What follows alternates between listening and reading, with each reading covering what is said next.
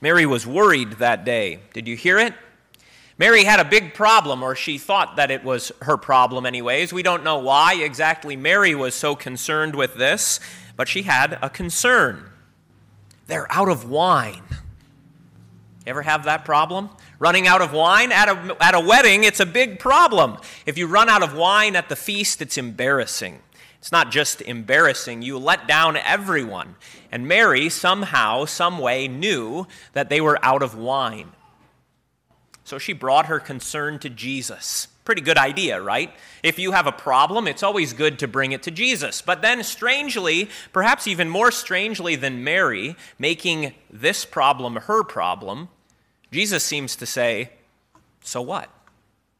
Did you hear that? Jesus, they're out of wine, says Mary. And Jesus looked back at his mother and said to her, What does that have to do with me?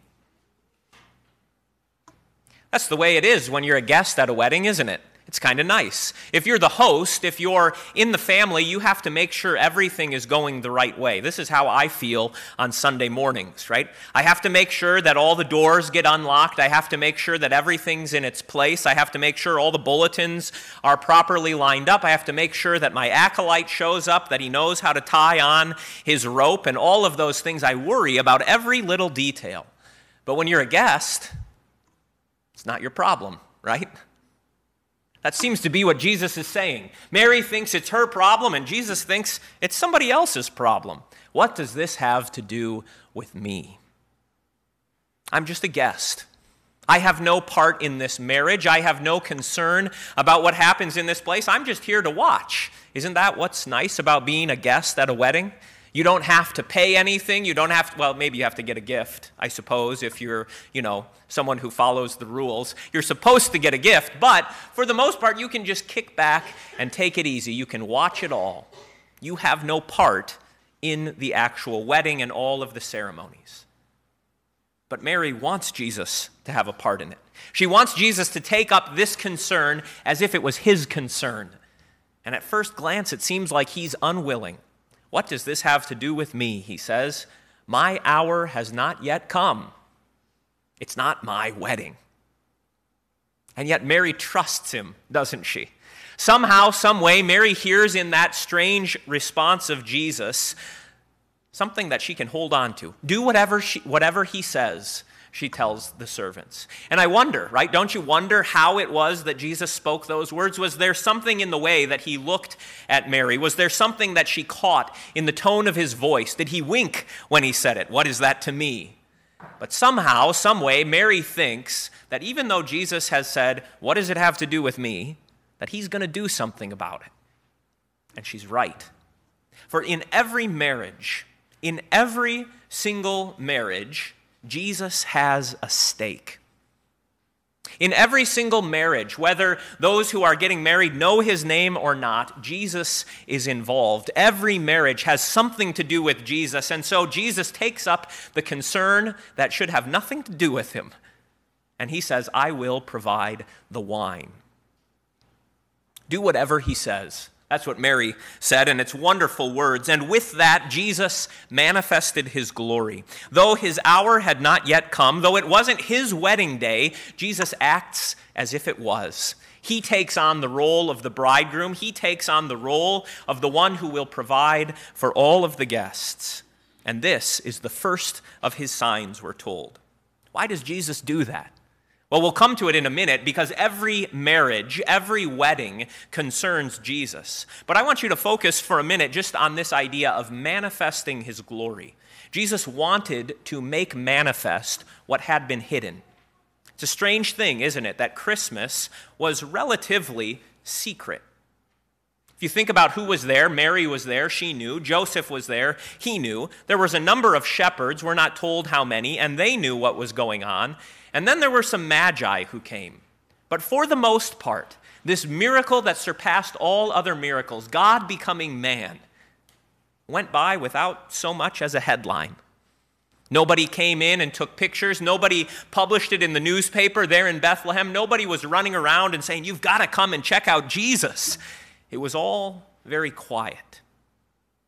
Jesus had to make known what was hidden. And that's what we celebrate in Epiphany. That this secret, that this thing that had happened, that God had become man, was now made manifest, that this man was God. And throughout his ministry, Jesus performed what we call miracles, right? Now, John calls it a sign. And let's stick with that word this morning. John says that this was the first of Jesus' signs. And I want you to think about signs this morning this way. You can think about a road sign, right, that tells you something that's coming, but there's a better analogy. In the Old Testament, the prophets, think of the prophets, Isaiah and Jeremiah and Ezekiel. Those prophets performed not just sermons. They didn't just speak, but they would perform signs. And there's one from the book of Ezekiel that you might have some remembrance of or some experience with. Have you ever seen Ezekiel bread?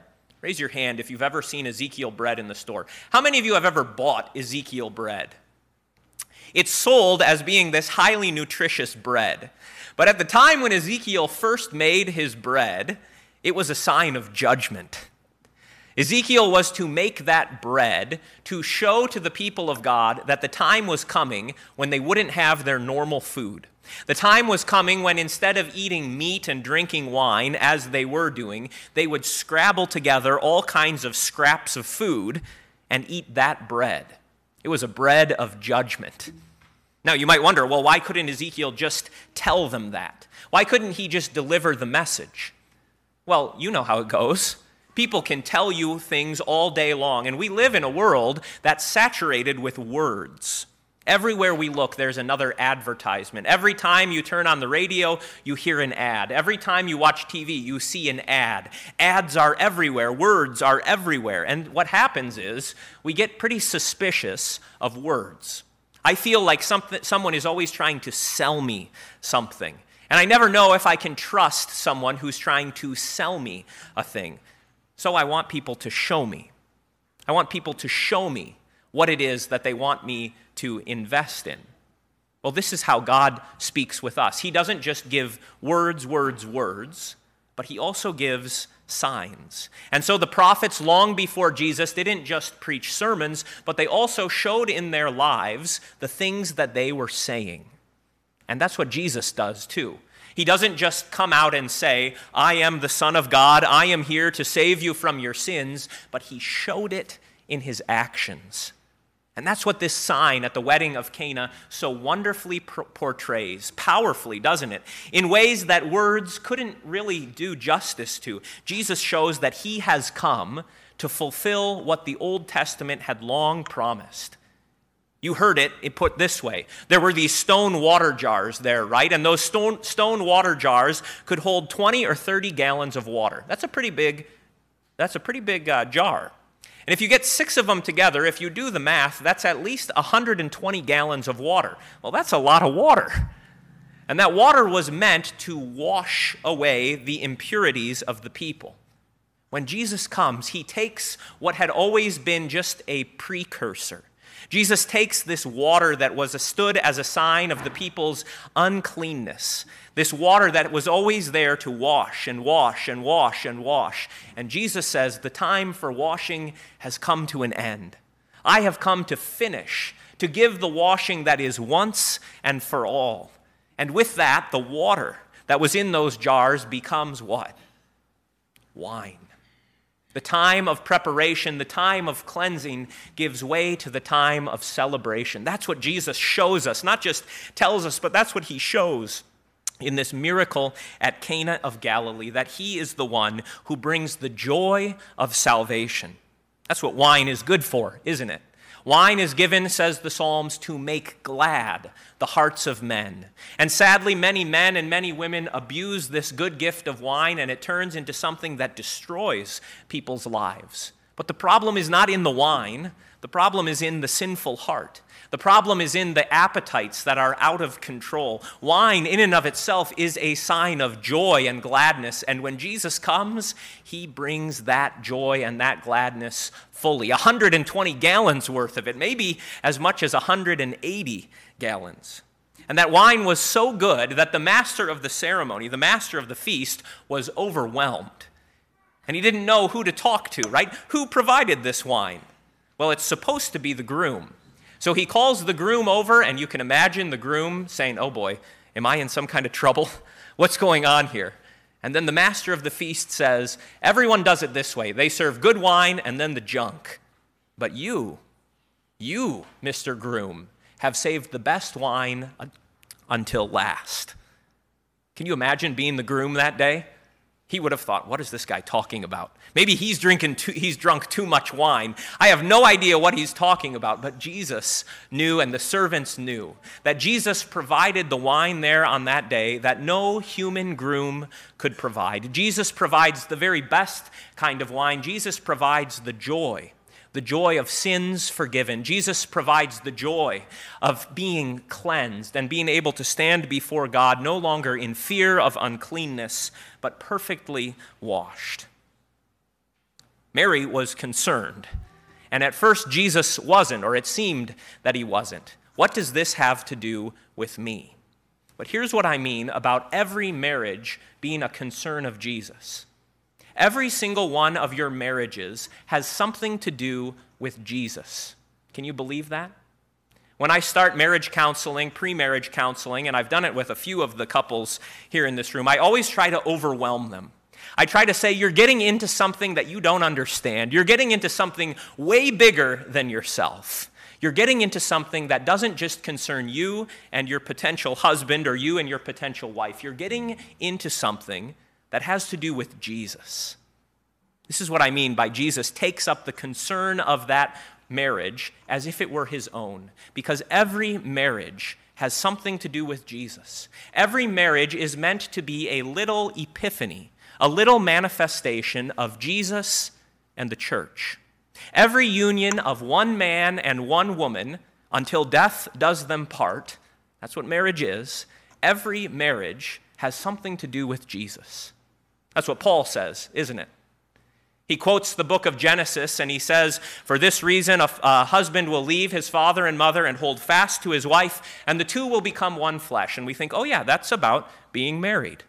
And Paul says, This is about Christ and the church.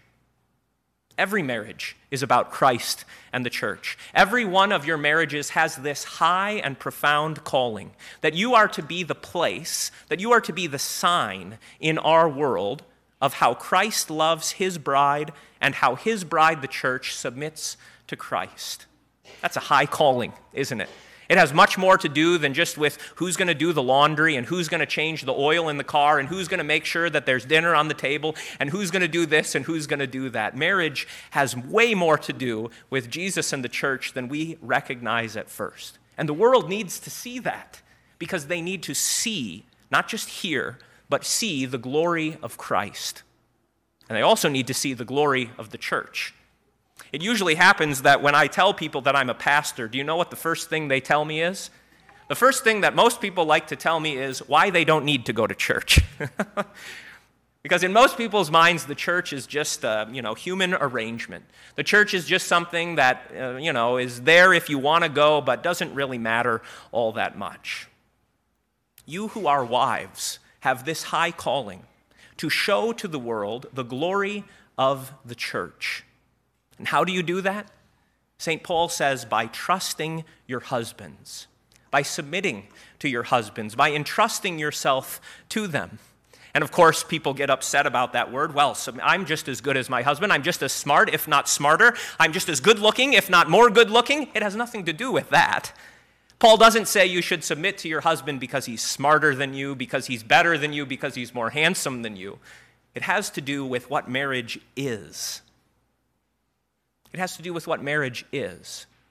It is the union of a man and a woman, just like the union of Christ and the church. And in that union, there are roles to play. In that union, there are places to live in. In that union, there are things to act out. And it won't do to have two heads. You can try it, and it doesn't work. Everyone's miserable. It won't do to have two bodies and to have no head. You can try it, and it doesn't work out. And sadly, many have.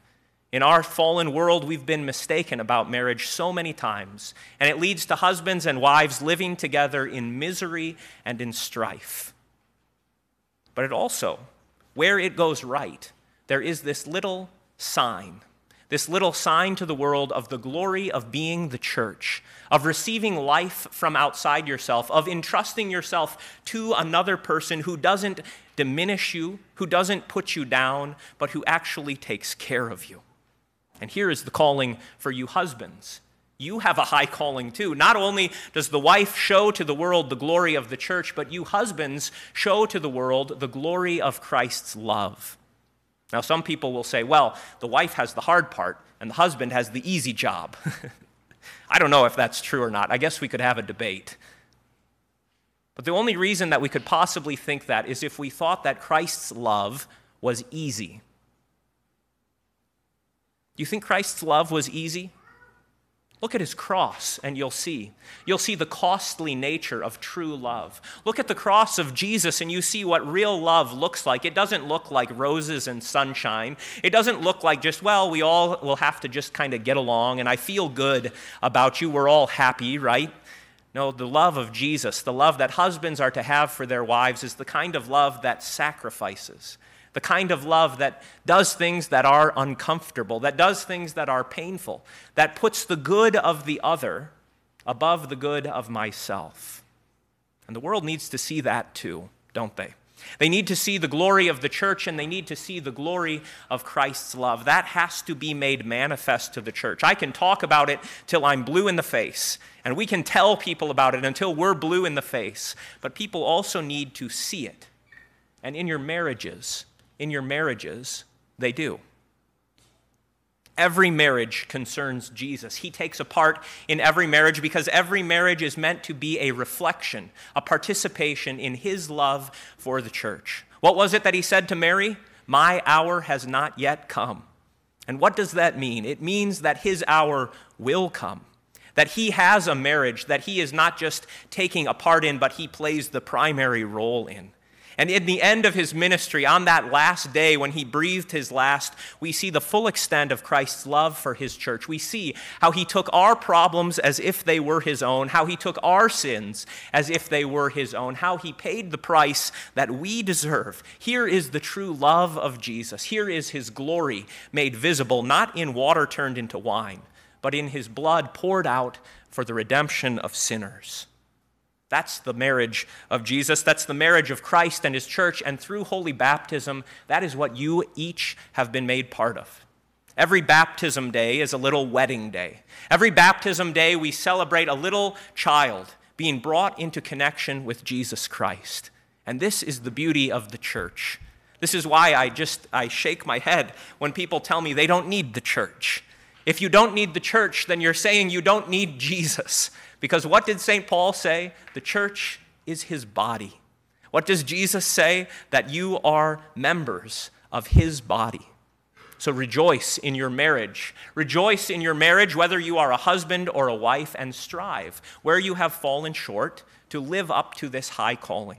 This is why we pray for people, by the way, when we come to weddings. We don't just sit here and watch, but we pray for them because the calling is a high one. It is beyond any of us by our own power. We need the Holy Spirit's help. And as you have received the Spirit, so strive to live it out within your own marriage. Wives, trust your husbands, even if you're smarter than them, even if you're better looking than them, trust them. And you husbands, don't treat your wives like they're beneath you, but love them. Make decisions that lead them lead to their good and don't just, you know, boost yourself up. For in so doing you show to the world something far greater than just a human arrangement. You show the glory of Christ and his church. To him be the glory now and always. Amen.